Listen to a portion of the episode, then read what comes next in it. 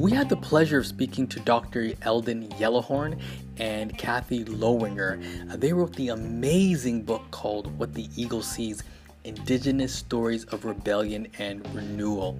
Now, Dr. Eldon Yellowhorn of the Piikani Nation is an award winning author and professor of Indigenous Studies at Simon Fraser University in Burnaby, BC.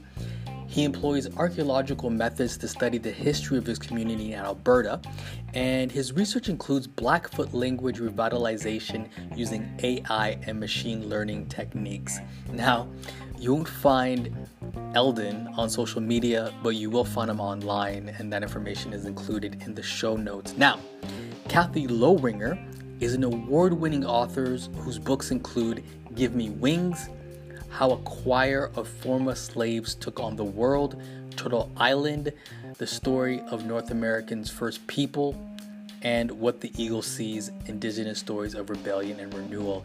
You can find her on Instagram and on Facebook as well. That information is located in the show notes, and uh, she currently resides in Toronto.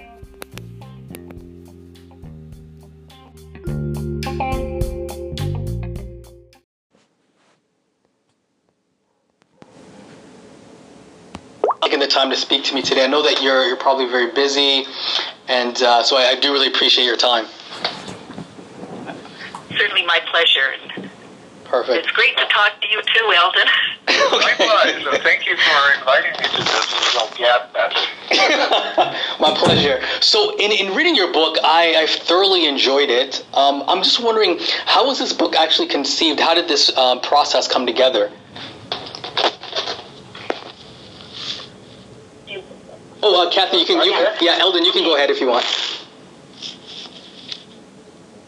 Oh, why don't you start, Kathy? Okay. okay.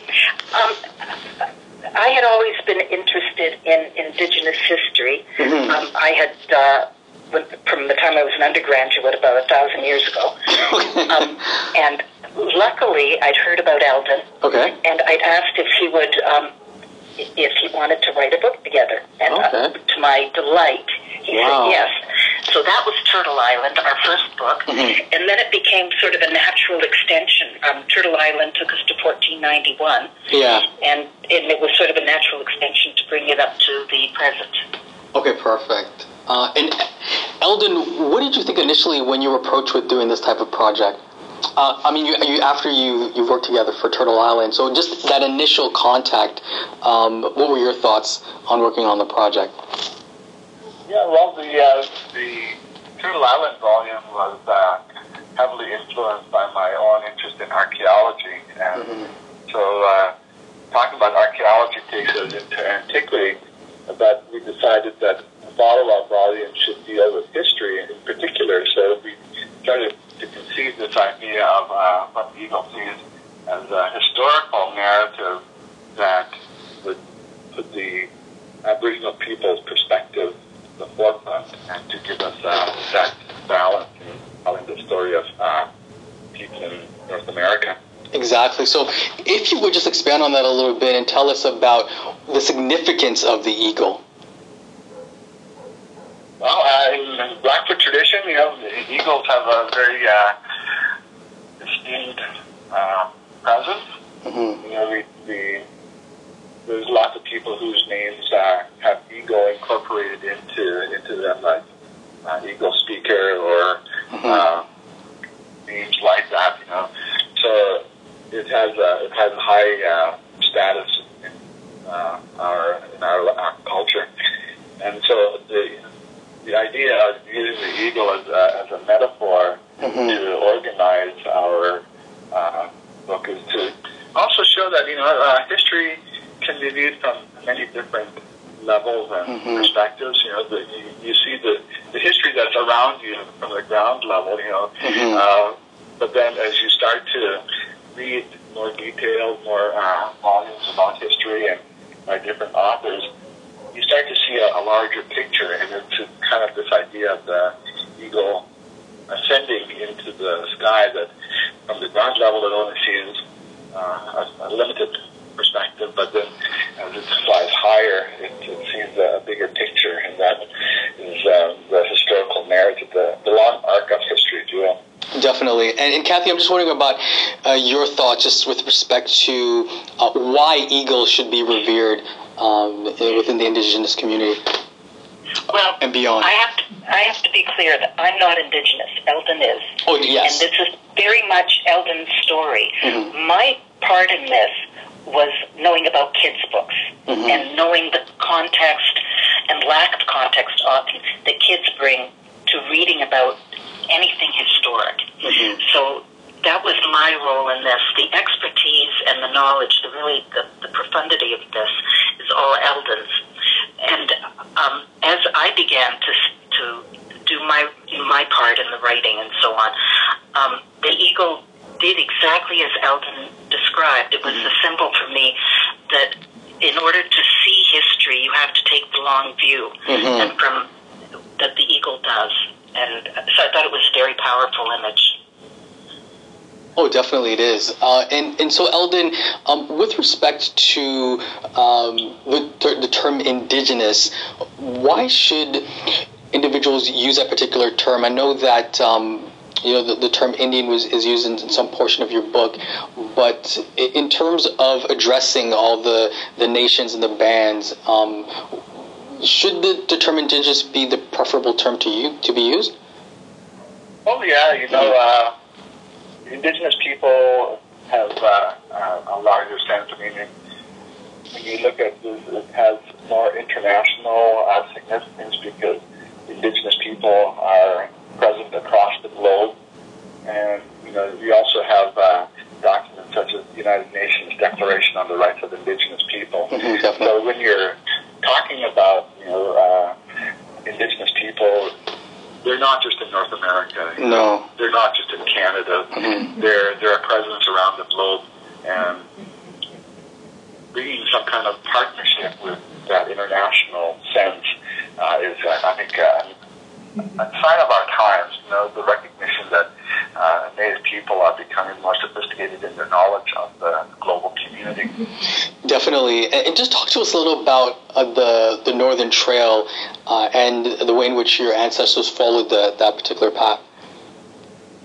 Yeah, the Old North Trail is a, is a well-known uh, route that you know, many people traveled on foot because, of course, there were no beasts of burden until yes. horses uh, came along. Mm. Uh, so everybody had to traverse it uh, on foot, and by uh, walking it, you know, you walking, uh, you know, that's something I do on a regular basis myself. And okay. when you're walking, you have an opportunity to take in the landscape. You have an opportunity to find landmarks and to think about them because they're they're in your vision for a long time. Whereas mm-hmm. you know, like today, you know, people uh, get the cars and they tend to zip along, and you know, you, you see the you see the landscape through the windscreen of your car, mm-hmm. so it doesn't make as big an impression on you. But when you're walking, it, it does. You know, so. Uh, the Old North Trail, which you know people could follow right from the barren lands of uh, northern Canada all the way down to Mexico. Mm-hmm. Uh, it, it, it gives you, you know, people who have traversed that route uh, get to know every square inch of their journey, and, and you know, it impresses itself in their memory, and so it becomes a big part of their uh, cognitive geography. Oh, definitely. And, and, Kathy, I'm just wondering, with regards to uh, working on this particular text, uh, what were some of the the challenges, and what are some of the the rewarding uh, portions of this particular project that um, uh, that you brought, that you took away from it? Well, there were there were really two things that mm-hmm. were major challenges yeah. for me. Um, one is keeping in mind what kids know and what they don't know. Mm-hmm. So that, for instance, um, you can't say something like um, uh, a city, a city like, and forgive me for the pronunciation because no one knows how it's really pronounced, but uh, Cahokia, okay. um, uh, as uh, it was as big as, as London or as big as Rome. Mm-hmm. When you can't take for granted the kids know how big that would be. Oh yes.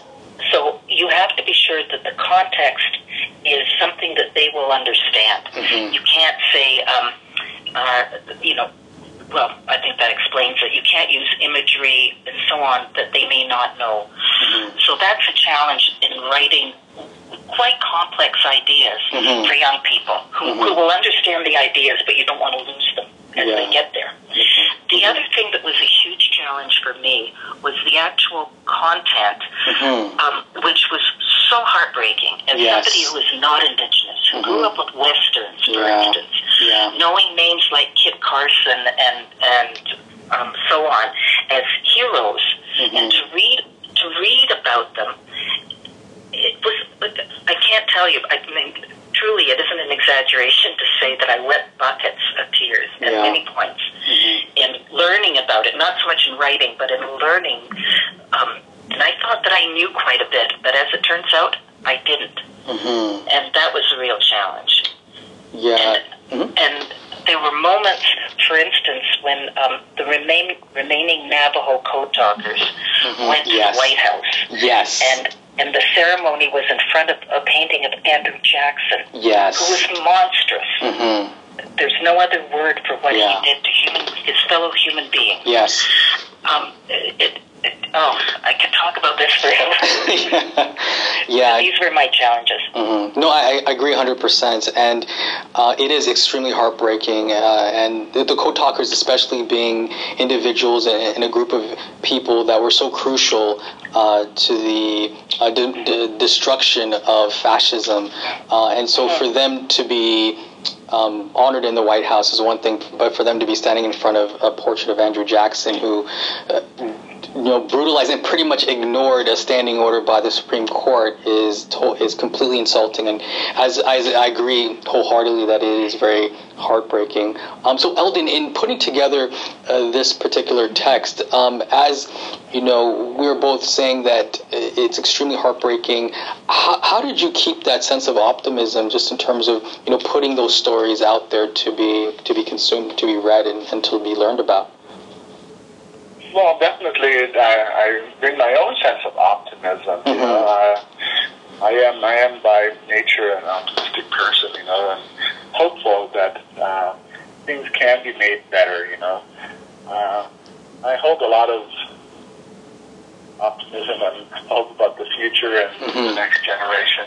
And so, uh, bringing these stories to a, a younger generation is about letting them know that there are this, there's this very dark side of history, but out of that comes something can come that is brighter, you know. And so, for example, uh, we were able to highlight some of the people who have been very influential in my own life, you know, mm-hmm. like uh, Beatrice Medicine or yes. John Knockwood or mm-hmm. Gloria, Gloria Cranmer Webster. You know, these are individuals who, you know, as young people lived through very dark periods, uh, but through their own actions, you know, they, they've managed to rise above those uh, that darkness and to really bring a, a, a nice uh, story to its uh, full uh, to its full measure. You know, mm-hmm. so just having that opportunity to you know look at people that have been influences on me and to bring their stories to the forefront.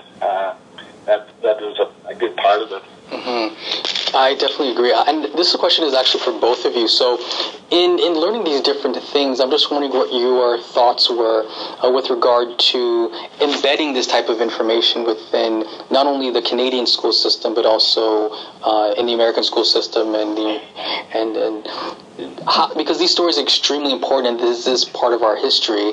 Um, so, what are your thoughts just with regard to more students learning about this segment of history? Well, I'll start. I'll start this one. Okay. Uh, since I uh, since I am a teacher, uh, being a professor at a university, uh, this is very much a part of my own uh, stock and trade. You know, mm-hmm. being a, a, professor of Indigenous studies, it's about uh, bringing this academic subject and, and translating it into uh, bits that are comprehensible to an audience that may not be, you know, I, I have spent a good chunk of my time uh, studying and researching uh, and bringing the stories that I've uh, found to my students uh, makes that very uh, gratifying, you know, mm-hmm. being able to impart this information and to uh, bring it, like, for example, the, uh, archaeological uh, uh, sites that I've worked at and mm-hmm. where I've had the opportunity to excavate. Uh, that's something something that not everybody gets to do. So no, they only they only have a vicarious impression of what I'm experiencing. You know, mm-hmm. so it, it's uh, it falls on me to bring that experience in a, in a manner that they can uh, fully appreciate. Definitely, yes. Can I can I add something to that? Oh yes, please. I have um, I have worked in, just on the publishing end of things for many mm-hmm. years, mm-hmm. and I have to say that Eldon is extremely rare in as an academic mm-hmm. in his ability and his desire to communicate with the general public, mm-hmm. and specifically with young people. Yeah. Sometimes academics you know, live in their own world, and it becomes sort of a, a closed a closed circle, if you know what I mean. Yes, I do. Um, and to make academic information available to everybody, I think is the highest possible calling, and um, I, that's one of the reasons I'm so very glad that uh, that I'm able to work with Eldon oh. because it, it is it's it's rarer than, than you would think mm-hmm. that it, um, an academic is able to, to convey this huge body of knowledge in a way that the general public can appreciate it. Oh, that's definitely extremely valuable. And as, as you're talking, it just reminded me of a quote by by Einstein where he said that uh, you know you want to make things simple, not simpler, uh, which I think just so, which definitely speaks to the heart of uh, what you're talking about. So, Eldon, you mentioned something very interesting earlier um, that you go on excavations, and so I'm just wondering what uh, were some of the most memorable excavations that you've been on to date. Oh, you know, all of them are memorable. All of them. You know? Okay. And it's, it's difficult to choose one, but you know, I will say that the one that had the most impact on me was uh, back in, in 1988. I had just uh, graduated from uh, an undergraduate program at uh, the University of Calgary. I, I had done a uh, degree in archaeology, and then I had gotten a, a job as a curator at, the, at a museum in Calgary. Uh, but then after that uh, internship ended, uh, I was fortunate enough to uh, receive a fellowship from the Smithsonian Institution. Oh, that's fantastic. And, yeah, and then mm. as a result of that, I got to go and work with the curator of North American archaeology at a wow. site that he was excavating in uh, Colorado. And that was such a, a wow. moment of change for mm-hmm. me, you know because uh, it, it propelled me into my career. Mm-hmm. Prior to then, you know, I think I would put myself in the, the dilettantish category of archaeologist. Just, that, just that opportunity to work with uh, somebody who was doing like primary research and mm-hmm. to be a mm-hmm. part of that and, and working at the site that was, you know, over 11,000 years old. Wow. Uh, when I got back to Canada, I knew that I had to uh, uh, apply to graduate school, and mm-hmm. I know that this was going to be my career. So I, I really look at that as being the moment where uh, my my future career really came into focus. Oh, that definitely. I, I can just only imagine the impact that that had, especially as a as a graduate. Uh, fresh from academia. Um, Kathy, I'm wondering, what about you? What are some memorable moments in the publishing industry that you've had to date? Oh, well, oh, that that would take some some thinking, but there have been some wonderful, wonderful moments. The, the most exciting things are when you see a manuscript by a great writer mm-hmm. who hasn't published before, mm-hmm. and it just gives you chills when you know this person is going to be is going to go on to become a major writer. There's somebody who is writing novels now who's just fantastic. Mm-hmm. Wrote her, one of her very first books for me. A woman named Susin Nielsen, oh, okay. um, who, who maybe people may know, but working with her for the first time was thrilling. So that finding something that's brand new is a great thrill. But I also have, I don't have remotely, not not one percent of the experience that Eldon has had, but I have worked on archaeological digs, or I did so about 50 years ago. And the one little spark that I may share with him is that you never get over the sense when you do find something or when you're working with something really old that a human person, a, a person with feelings and thoughts and mm-hmm. so on, may have touched the same thing that you're looking at. Yes. And that that spark is something that I'd encourage anybody who wants to go into archaeology. That spark is just an amazing thing. Mm-hmm. It didn't lead me into a career um, in archaeology, but it's still something that I remember. But you still remember? Wow, okay. Um, and, and, just speaking about archaeology, um, so what was the significance of uh, archaeologists finding an obsidian? Uh, and you mentioned that in your in your book.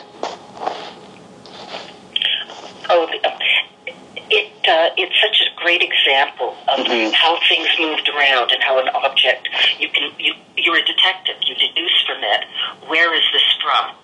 Eldon can talk about it more, but it gives you a whole story behind it. Mm-hmm. Where did it come from? Who dug it up? Who traded it? Um, how did it get to be where it was? Mm-hmm. Um, what was the context? Over and out, Eldon.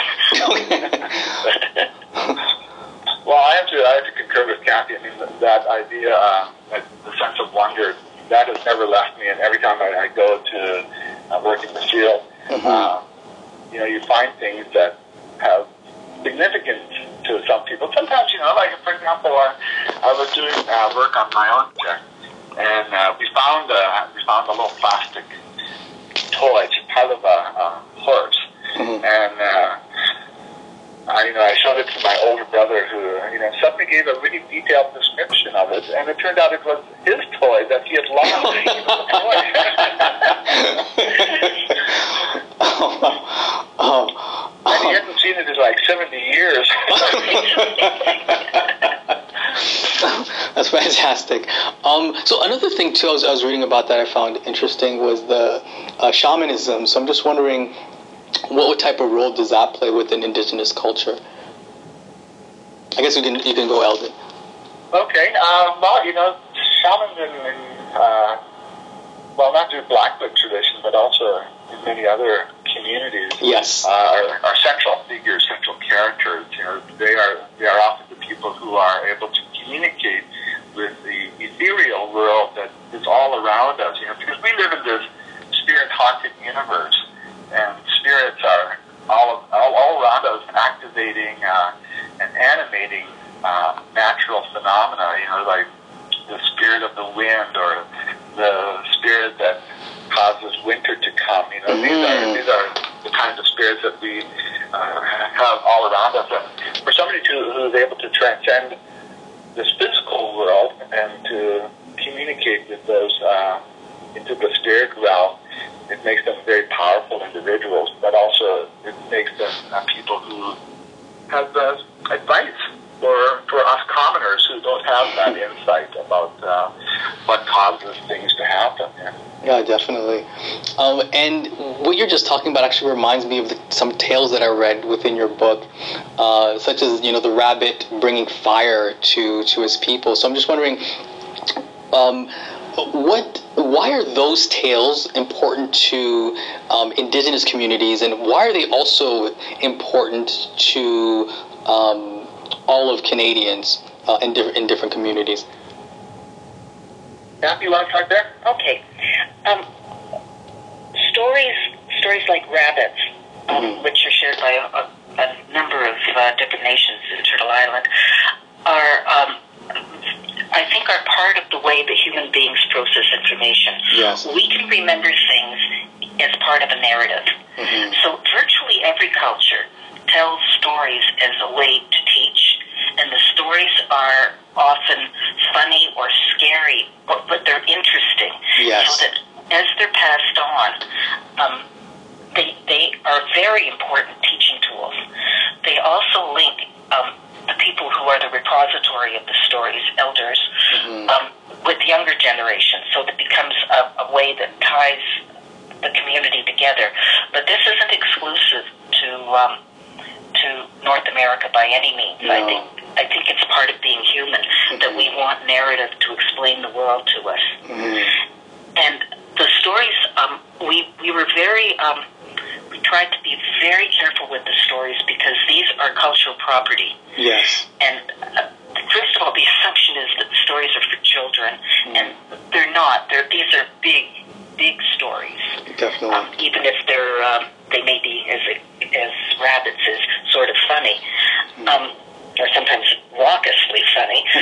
um, but we don't want to appropriate other people's culture. Yes. But on the other hand, if you're if if your goal is to teach people about indigenous culture, the tool that would have been used would have been stories.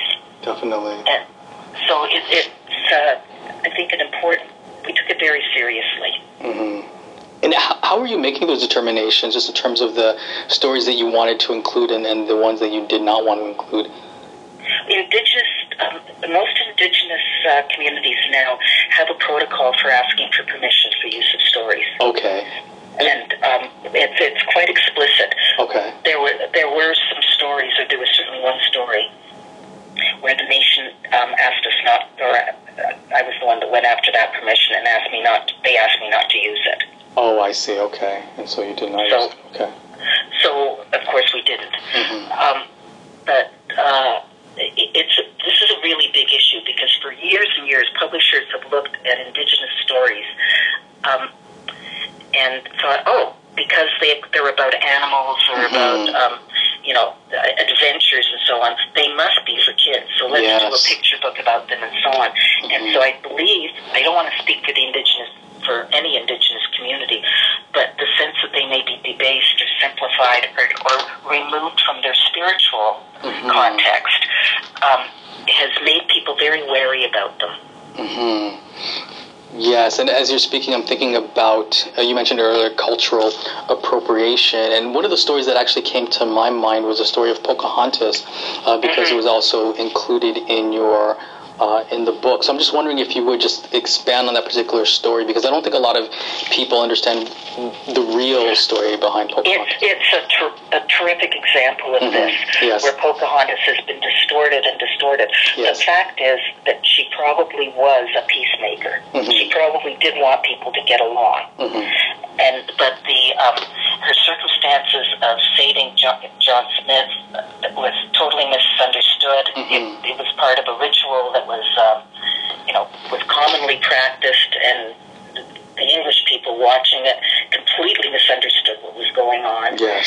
She had a lot of work to do to try to make people yeah. understand one another. That's right. Um, but it's interesting because I think that that particular story serves as a metaphor as well, um, with regards to.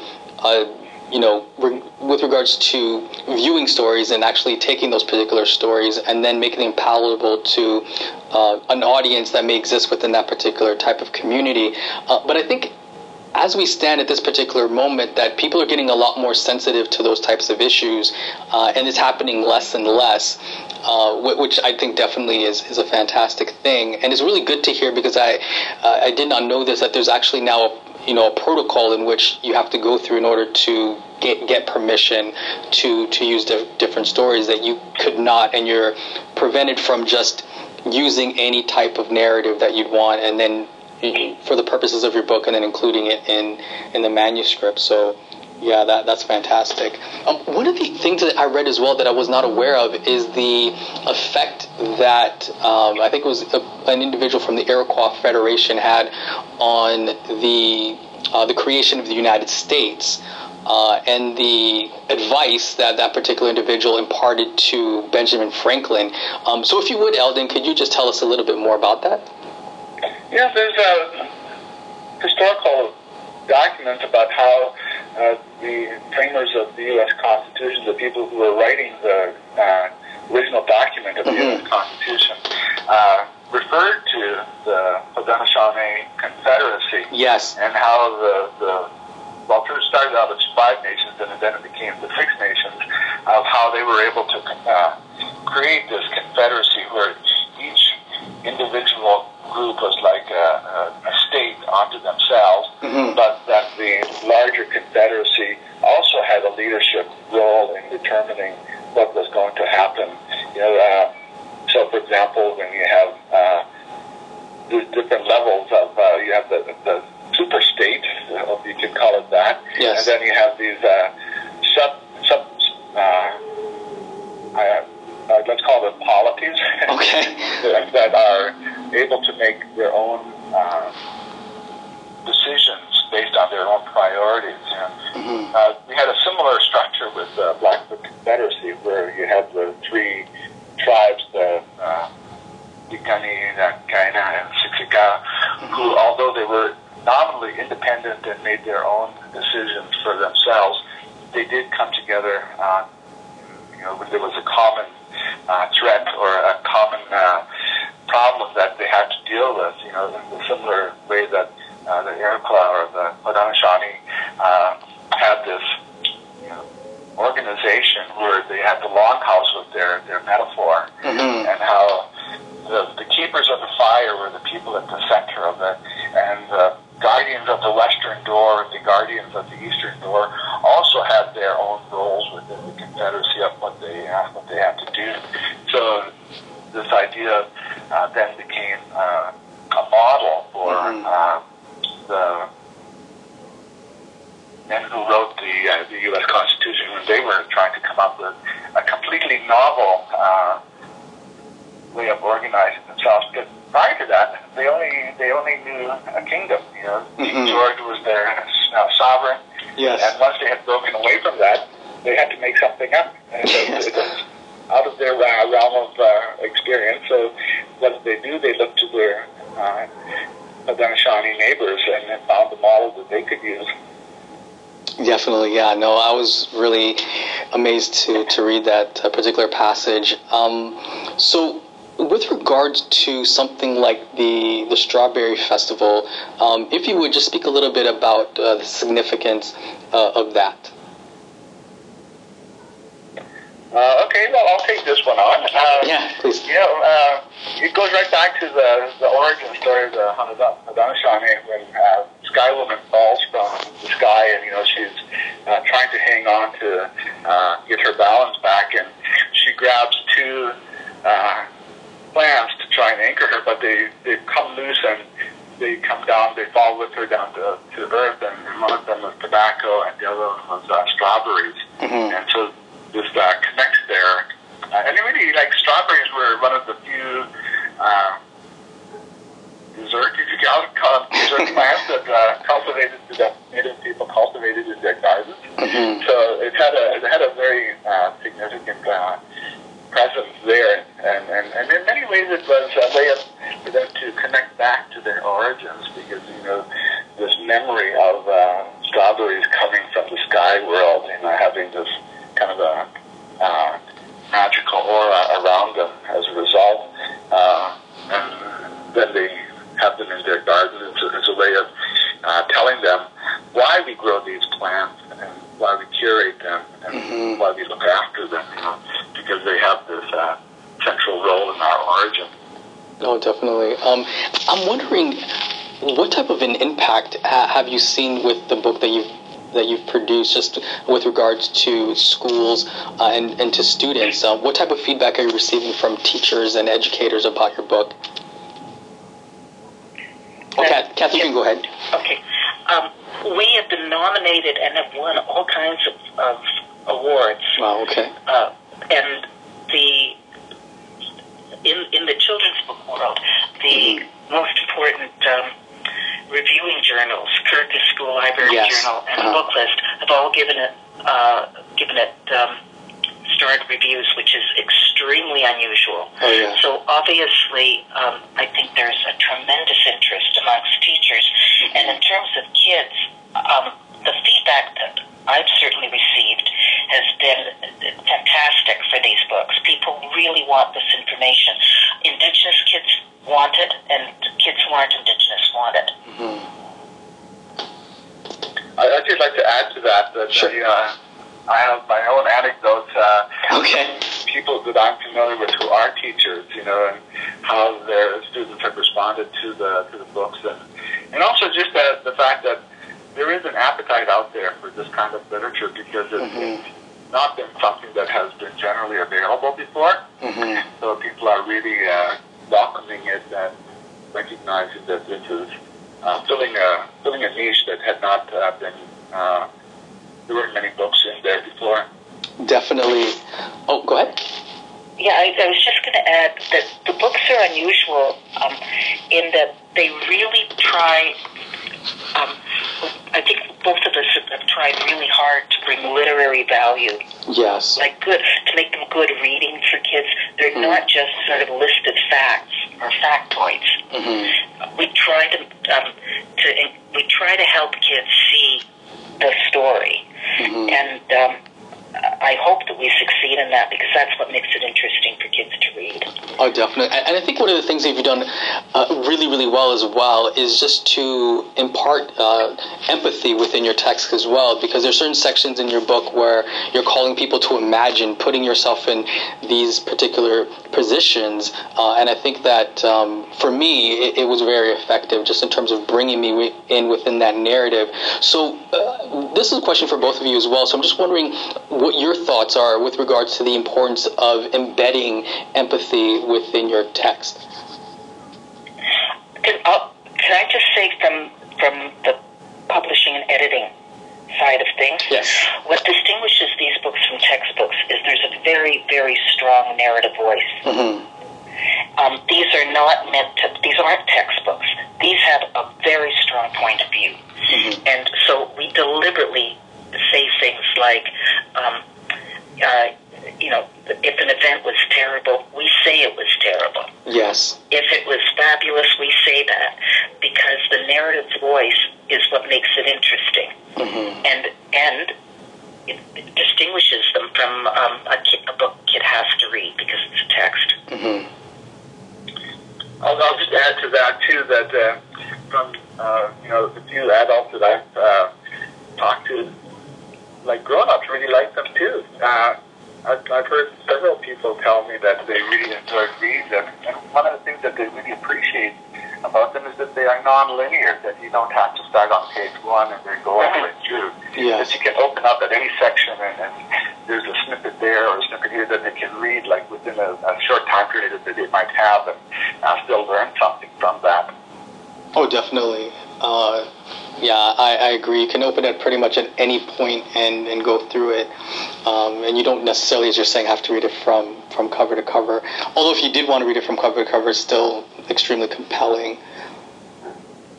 So I'm wondering, there was a lot of different individuals uh, in this book um, that are um, really, really uh, sort of compelling and visceral individuals. So I'm just wondering, what was your process in terms of identifying these different individuals to include in your book?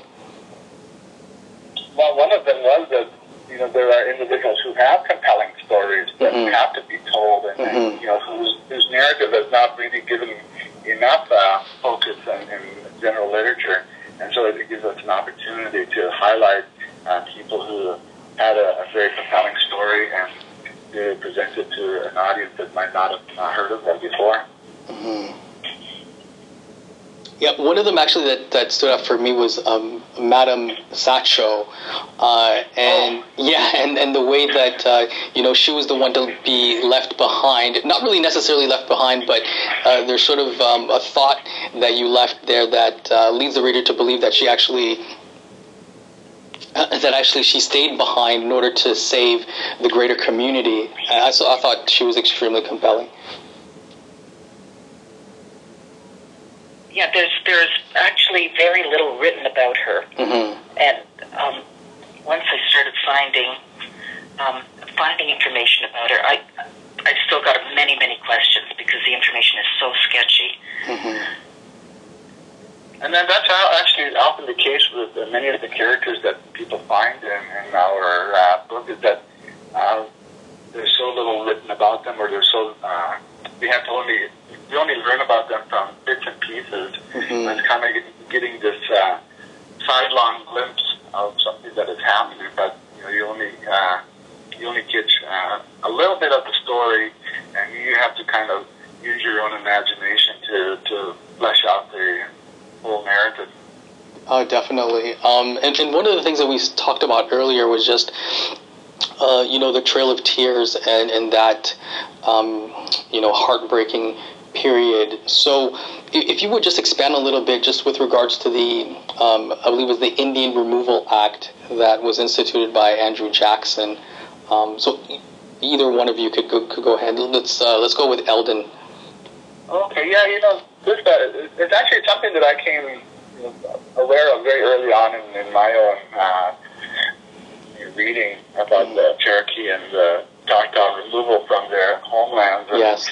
being forced to go west of uh, west of the Mississippi River mm-hmm. into what was then known as Indian Territory. Mm-hmm. Um, but it, it also brought me into a knowledge of an, an even greater story there, uh, and it's referred to as the myth of the mound builders. Oh, okay. When, uh, when uh, European settlers started to occupy the Ohio River Valley, they started to come across all these artificial uh, creations, mounds, and you know uh, things that were created by native people. But in their minds, they just could not give uh, the native people the credit for building these structures. So they created this idea of this uh, race of white people mm-hmm. who had occupied the valleys and uh, and then whose civilization was destroyed by the Indians. So for them, it was a way of saying, well, we're just taking back land that originally belonged to white people and mm-hmm. those Indians who uh, dispossessed them. So now, you know, like mm-hmm. uh, we're just taking it back. You know, so it, it got into it got into that uh, larger narrative that. Uh, a story that the white settlers told themselves about their, uh, the country that they were taking from the Indians. Mm-hmm, definitely, yeah. Do you think, though, that that's representative of um, the history books and the lessons that we learn within the educational system, just with regard to, uh, you know, certain people within uh, certain communities um, ignoring or, or just debasing the history of uh, the peoples whose land that they're actually in in order to justify uh, their brutality and their propensity to take land resources away from uh, the indigenous people that that live on that land. Well, I can I can speak to my own uh, experience as, an archaeologist and anthropologist because mm-hmm. that became a, a, large motif in anthropology in the 19th century. The idea of the vanishing race, mm-hmm. and this is something that, you know that they talk about in uh, one of the closing chapters where yes. you have the the horse horseman of the native warrior on a horse, and it's called the end of the trail. Uh, and that itself is a metaphor of the uh, idea of the vanishing race. You know, mm-hmm. this idea that uh, native people were just not suited for civilization. Mm-hmm. And wherever civilization expanded to, uh, the native people disappeared. Rather than rather than people being uh, self-reflective and saying, "What is it that we're doing to these people that causes them to uh, disappear?" They're saying, "Oh, well, we're we're the civilization, and they're just not suited to the kind of civilization that uh, you know the savage the savage mind is simply not uh, mm-hmm. capable of." Incorporating civilized thought. Mm-hmm. Yeah, it's it's very unfortunate. Um, so uh, uh, when you that actually just reminded me of the uh, you know the residential schools and the, and the detrimental effect that that had um, within you know various indigenous communities and i think canada as a whole actually suffered as well um, so if you would if both of you can speak to this just with regards to you know the detrimental impacts that continue to this day as a result of you know from those indigenous schools uh, and if you could also speak to as well the the issue of uh, the census taking and giving people codes uh, to identify them, uh, I think also plays into this as well. Okay, Kathy, why don't you start here? Um, I'm not quite sure. Um, I don't even know where to start with this, but yes. residential schools were part of an, of an absolutely clearly articulated uh, policy of assimilation. Mm-hmm. And assimilation is racism because yeah. what you're saying is if you want if you want a good life, you have to be me. You have mm-hmm. to be like me, mm-hmm. and and it's this deeply imp- embedded sense that my way is the only way. And if I'm magnanimous, then I will show you how to join my way. Mm-hmm. Instead of seeing that other people's ways have their own merit, that are, this is it's just not an argument that you can make mm-hmm. uh, without being racist. Yes. So the residential schools were a huge part of this, but there were other things as well. Um, mm-hmm in terms of religion, yes. um, you name it, mm-hmm. in wanting to erase, and then people articulated it, wanting to uh, kill kill the culture, mm-hmm. so that there are no more Indians. They didn't necessarily want to kill mm-hmm. the, the human beings, although mm-hmm. did, but um, they wanted to kill the culture. Yes. And the residential schools were were uh, a very, very effective way of doing that. You remove people from their families, from their family systems, mm-hmm. from their communities, mm-hmm. from their languages, from uh, the the opportunity to learn their own culture and to pass their own culture on. You're cutting them off from everything. Mm-hmm. I hundred. Yeah, I agree.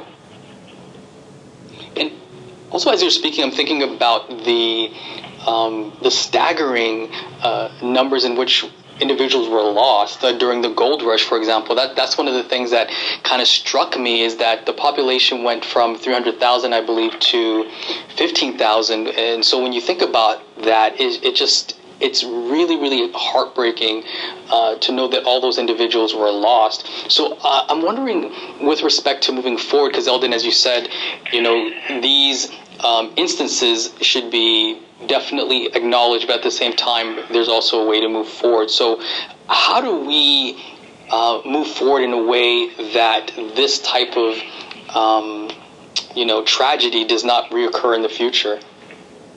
Uh, well, one thing I can say is that you know, by, by knowing history, by by studying history, it gives us a context for our lives, you know, and mm-hmm. I, I can see that today in the Native community because for so long it was, we were always given this idea that uh, it was our fault. Uh, mm-hmm. That we were somehow deficient. That mm-hmm. you know, mm-hmm. we, our our minds couldn't absorb uh, civilized thought. Mm-hmm. Uh, and now we're gradually coming to the realization, no, it wasn't our fault. And it was the fault of people who invaded our country that who kind of dispossessed us. Mm-hmm. And it's actually becoming a, a narrative that uh, Native people uh, are taking today and suddenly realizing this is what this was what caused our community to be so uh, dysfunctional. You know that there's so many social problems today, but it's not because there's something inherently wrong with us that we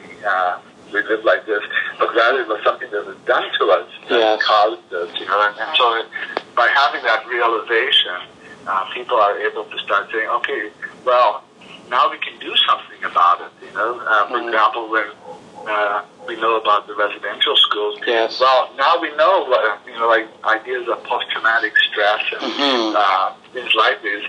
We can actually start doing uh, like psychological treatments to help people overcome that. Mm-hmm. Yeah, and, and, do you think, and this is for both of you as well, that the um, the knowledge uh, of these atrocities that happen definitely will not definitely will prevent us from doing uh, repeating them. But uh, with regard to the advent of technology and the way in which it's very easy now to share information, uh, I'm wondering what type of role do you think that would play uh, with regards to not only preventing uh, this type of situation from happening again, but also to empower uh, individuals within the indigenous communities? Well, I will start on this one. Yeah. you know, Kathy and I have started working on a third book together. Oh, great. You know, yeah, and, this one is going to be more thematic uh, about uh, you know uh, science and technology. Oh, great. Okay. Uh, and it's it's way saying, you know, well, our knowledge has been devalued for such a long time mm-hmm. that here we have this opportunity now to to reconsider it and to reframe it in a way that uh, a modern audience will recognize that you know, mm-hmm. it's just as sophisticated as uh, any other way of knowing things. You know, oh, uh, so we we had this opportunity to to break free of that mold uh, of you know like our knowledge is inferior uh, mm-hmm. to, to demonstrate how it actually is. Uh, the basis of uh, observation and experience, uh, those sorts of things. Mm-hmm. Oh, that sounds fantastic. And I, if I can add to that, oh, please. not only not only um, are we trying to con- trying to convey how very rich this body of an extensive, this enormous body of knowledge is, mm. but how extraordinarily relevant it is uh, right now. Mm-hmm. Principles of sustainability, principles of giving back. Now, in other words, um, not exploiting the world, not exploiting the water, uh, the earth, and so on, mm-hmm. but making sure that it's there for generations to come um, is something that is vital for everybody to to uh, to understand. To the point where places like New Zealand have taken um, indigenous knowledge and actually um, encoded it in law.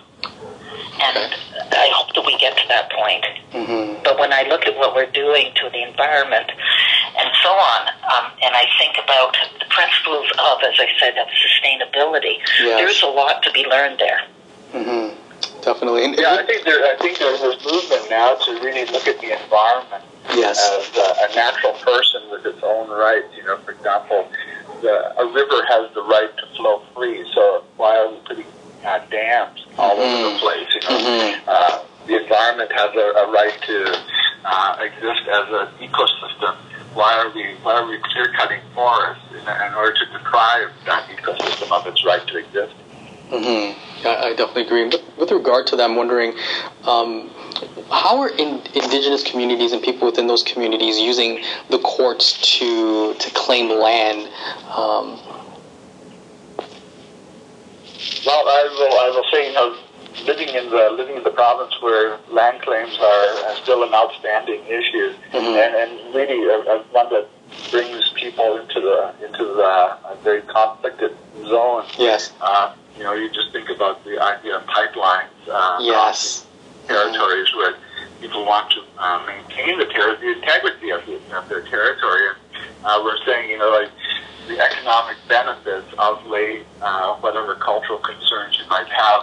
Uh, people are, they see the courts as being the shield that they can use to uh, force governments to reconsider how they're going to be treating the environment uh, and to really give the, the environment the uh, profile that has been neglected up until now. You know, because up, up until you know, recently, we've always looked at development as being laudable, and that idea of mm-hmm. development as being our constant goal of economic growth. You know, and now we're starting to see the limits uh, to that.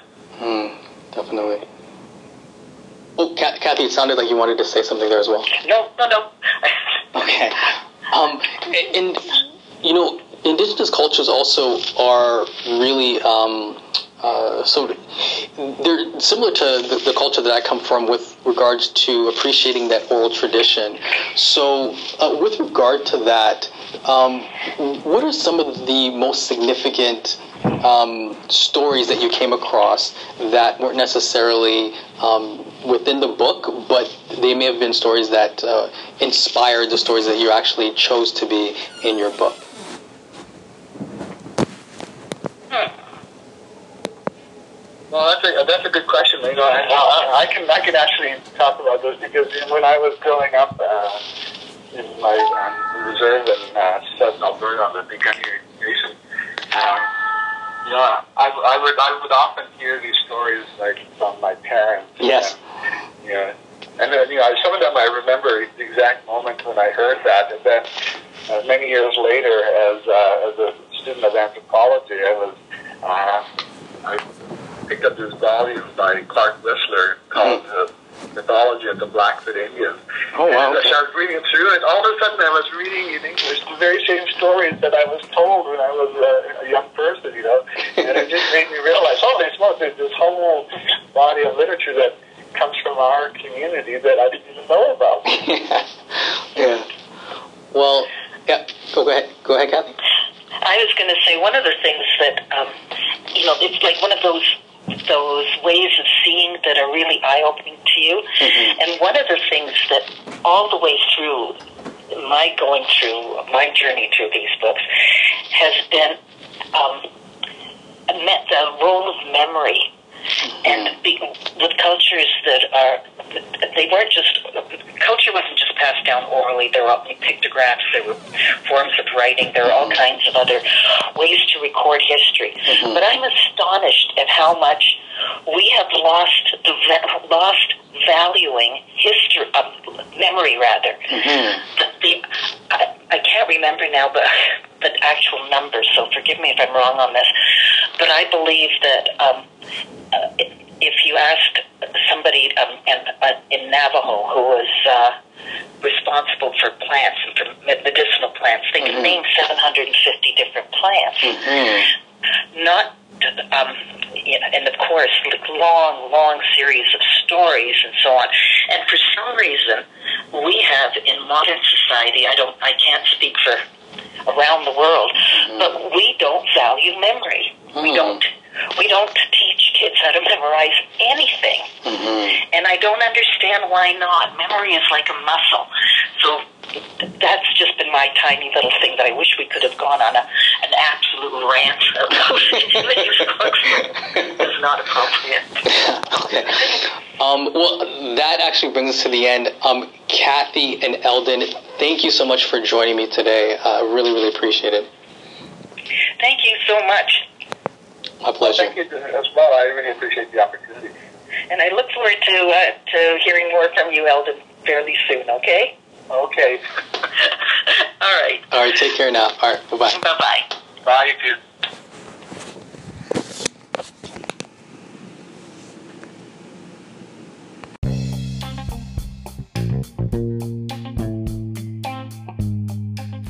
We would like to send our gracious thanks out to Dr. Eldon Yellowhorn and Kathy Lowinger uh, for a fantastic talk. Please be sure to pick up their book, What the Eagle Sees Indigenous Stories of Rebellion and Renewal, and also follow them on social media and check them out online.